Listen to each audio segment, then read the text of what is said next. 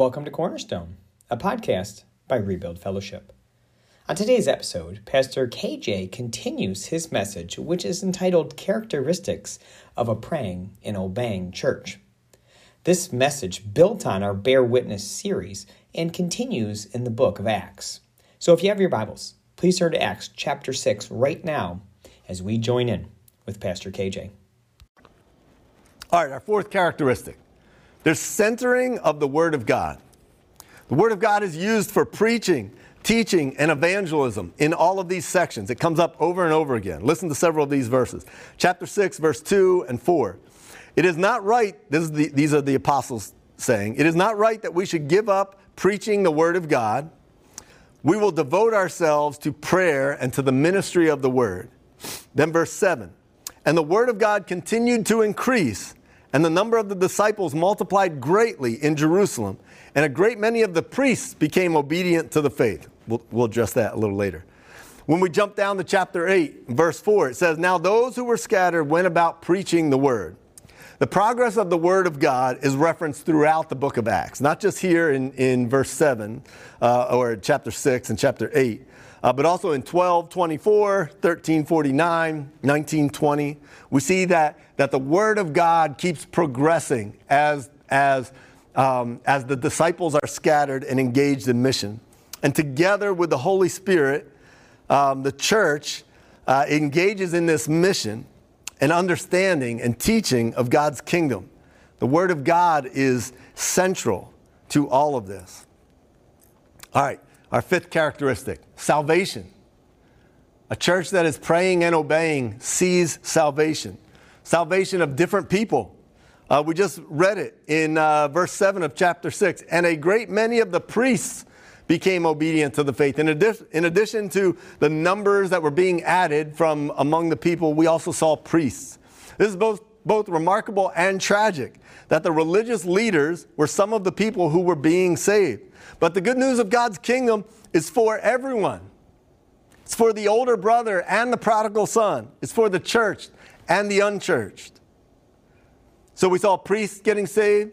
We later find out that Paul gets saved. Saul, who becomes Paul, gets saved. Later in Acts, in chapter 2, verse 20, Paul is standing before the, the Roman tribunal and the Jewish crowd, and he's recounting the story of his conversion.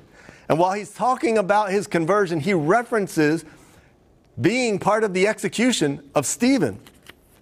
Now, we don't know for sure if Stephen's witness was instrumental in Paul's conversion, but it's also not unreasonable to think that God used it to soften Paul's heart toward him. And it's interesting that Paul brings it up when describing his testimony. So we see salvation comes to different people and in different places.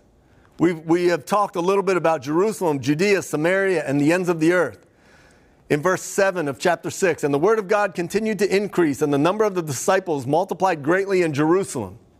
Then in verse 1 of chapter 8, and they were all scattered throughout the regions of Judea and Samaria. And then again in verse 5 of chapter 8, Philip went down to the city of Samaria and proclaimed to them the Christ.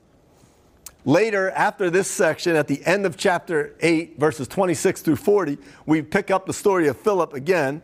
And Philip is transported by the Holy Spirit. Uh, he meets an Ethiopian, uh, which is from the ancient Nubian kingdom, and on his way through Gaza and Egypt. And he ends up getting saved. Philip baptizes him there on the road. And we see this picture of the gospel going forward to the ends of the earth. We referenced it already in Acts 1:8. Jesus said his disciples would be his witnesses in Jerusalem, Judea, Samaria, and the ends of the earth. Because the good news of the gospel is for all people, everywhere. And God's plan for people to hear and experience his kingdom would be through his people, his kingdom ambassadors. So, different people, different places, and from different back, backgrounds. We tend to think of Jerusalem, Judea, Samaria, the ends of the earth, simply as geography. Well, I want to, to say that I think we also ought to recognize that it represents different ethnicities and cultures. And that's part of God's plan from the beginning is that the gospel would advance, the news of God's kingdom would advance to all people from all backgrounds and all ethnicities. We see this picture in Revelation of people from every tribe, tongue, and nation gathered around the throne of Jesus. It's something that, is a high value here at Rebuild Fellowship, that we would be a multi ethnic church that reflects God's kingdom accurately. Um, the, the representation from Jerusalem, Judea, Samaria represents the breadth and diversity of God's kingdom, which transcends ethnicity, culture, gender, education, economics, and class. All right, our sixth characteristic there's leading by the Spirit. Paul says more about this in Galatians and other letters, but our lives as disciples should include the active presence and leading of the Holy Spirit and produce fruit from his presence. And we see this. We see these examples here. We see it in personal piety. Chapter 6, verses 3 and verses 5. Pick out, this is the apostle saying to the people, pick out from among you seven men of good repute, full of the Spirit and of wisdom and then, verse 5, they say this about Stephen. They chose Stephen, a man full of faith and of the Holy Spirit. This is how he was recognized. This is what people thought of him. It should also show up in proclamation. We need the Spirit for proclamation. Chapter 6, verse 10. But they could not withstand, this is the crowd that was accusing Stephen.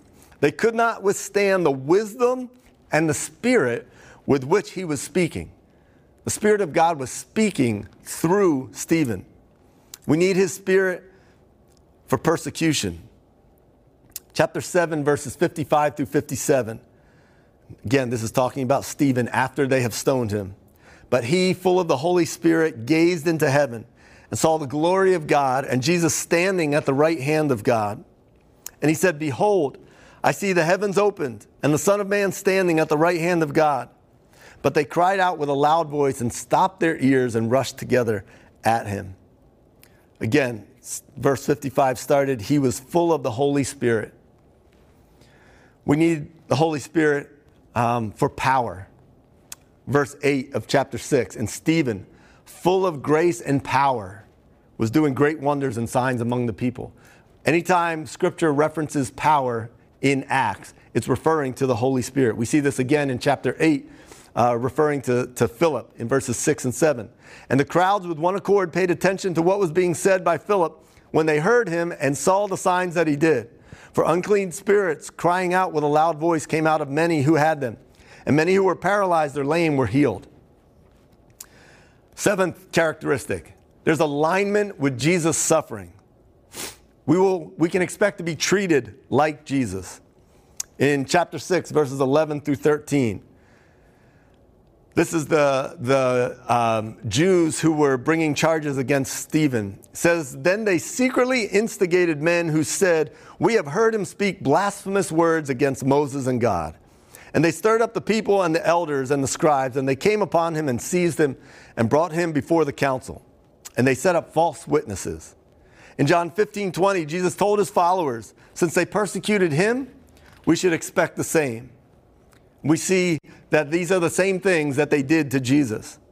So, in addition to be treated like Jesus, we should also react like Jesus. In chapter 7, 59 and 60, this is Stephen. As they were stoning Stephen, he called out, Lord Jesus, receive my spirit. And falling to his knees, he cried out with a loud voice, Lord, do not hold this sin against them. Jesus prayed these same prayers in Luke 23, 34, and 46 as he was hanging on the cross. Paul tells us in Romans 8:11 that it is the same power in us that was in Jesus. So it would make sense that we would react like Jesus if we have aligned ourselves with him and are filled with the same spirit that was in him. All right, our eighth characteristics, characteristic. Experience of the glory of God. Chapter 6, verse 15, there's a visible, um, the people are able to see the glory of God. It's visible. Verse 15, and gazing at him, all who sat in the council saw that his face was, like the face of an angel. This is a reference to, to Moses on Mount Sinai and Jesus on the Mount of Transfiguration, where the glory of God was visible on their faces. There should be times, rebuild family, when the glory of God is visible on us. We should also experience the glory of God in vision.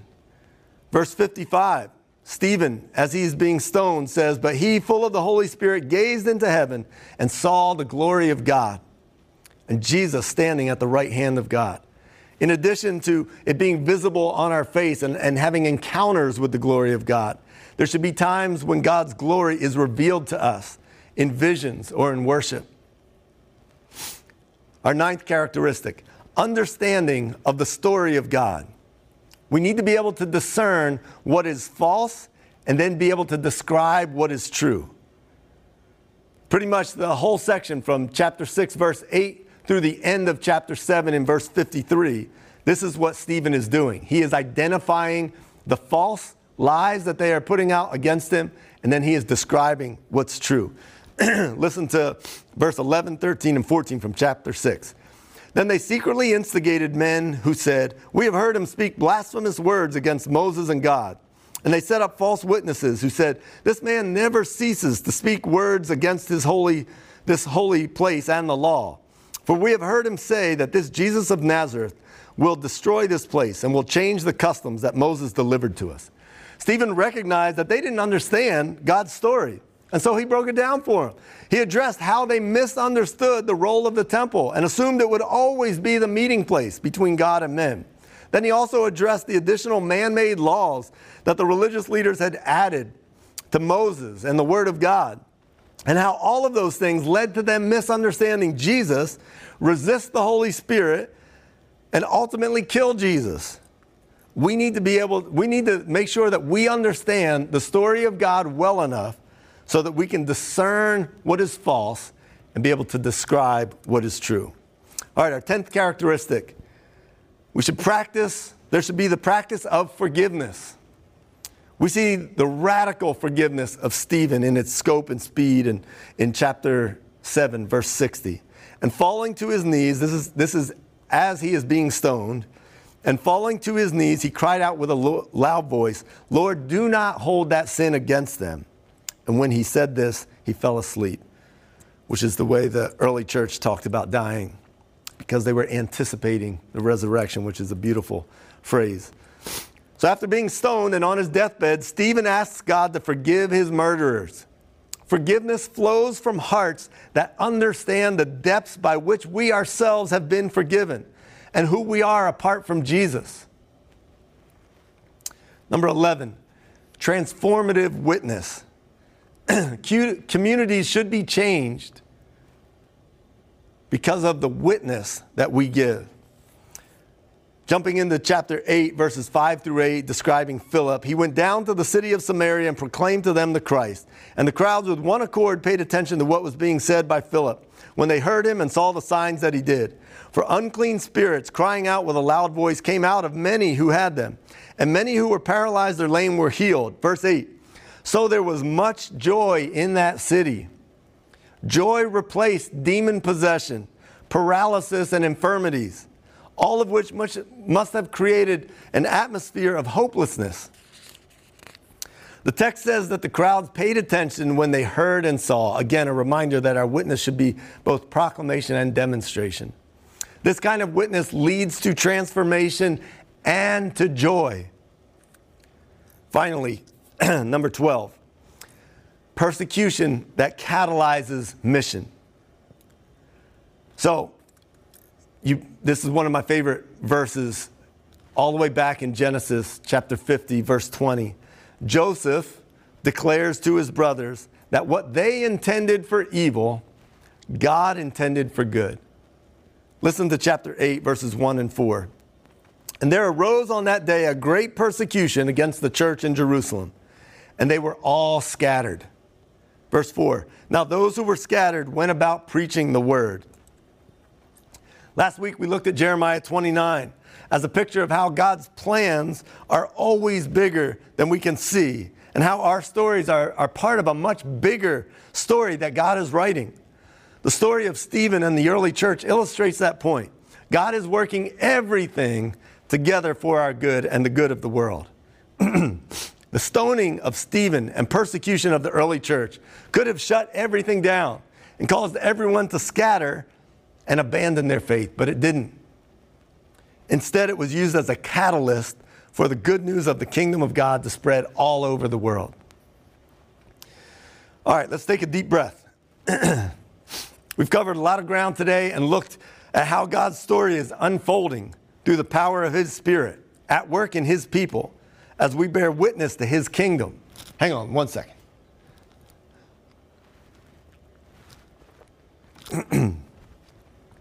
I outlined 12 characteristics of a praying and obeying church. Let me repeat them quickly healthy conflict, humble leadership, mission that includes justice and evangelism, centering the Word of God, salvation, leading of the Spirit, alignment with Jesus' suffering, experience of the glory of God, understanding of the story of God, practice of forgiveness, transformative witness, persecution that catalyzes mission. My prayer and longing, Rebuild family, is that we would be this kind of church.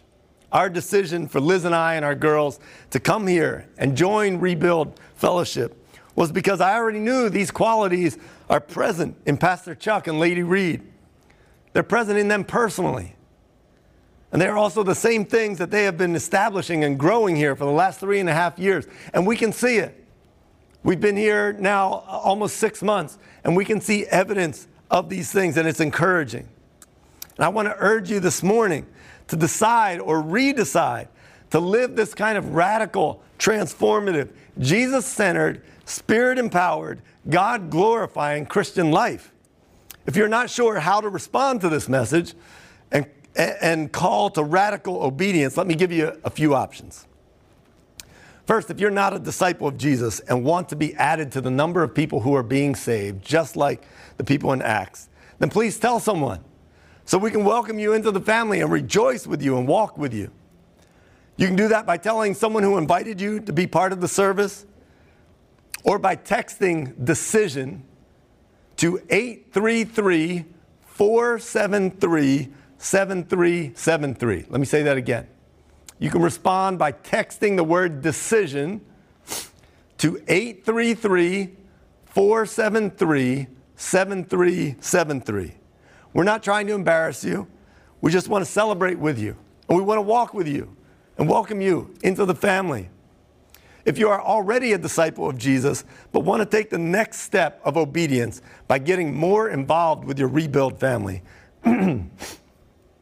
I would encourage you to start with joining us for our morning glory prayer calls every Monday, Wednesday, and Friday morning at 6 a.m. Now, that may sound like a big step to you, but I want to encourage you that this is a great way to grow in prayer and in communion with brothers and sisters and be immersed in God's Word and led by His Spirit. There's a lot of teaching and culture setting that takes place on these mornings. So if you want to feel more a part of the family, then you should prioritize being with the family, which is why I would also recommend being part of our um, men's and women's Bible studies on Monday and Wednesday nights from 7:30 to 9. Those are uh, currently taking place uh, on Zoom. And all of this information can be found on our website or social media or our newsletter emails. And if you're not receiving any of those things and want to, if you want to start receiving emails to find out some of the specifics of how you can be a part of our morning glory prayer calls or our men's and women's Bible studies, excuse me, then I want to ask you to email, text email to 833 473 7373. Again, if you want to start getting information and you're not currently, then please uh, text the word email to 833 473 7373. So, as we close here, Rebuild family, let's strive to be a praying and obeying church that bears witness through proclamation and demonstration to God's coming kingdom so that there will be radical transformation and joy in our homes and neighborhoods and schools and workplaces. And that's where we'll stop and pause for today. Thank you for taking your time with us today.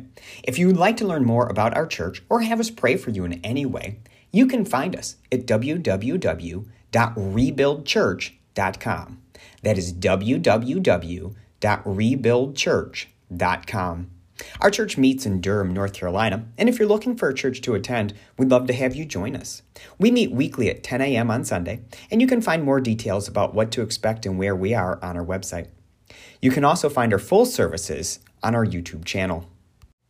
Please join us for our next episode as Pastor Chuck returns to begin a message from the book of Psalms.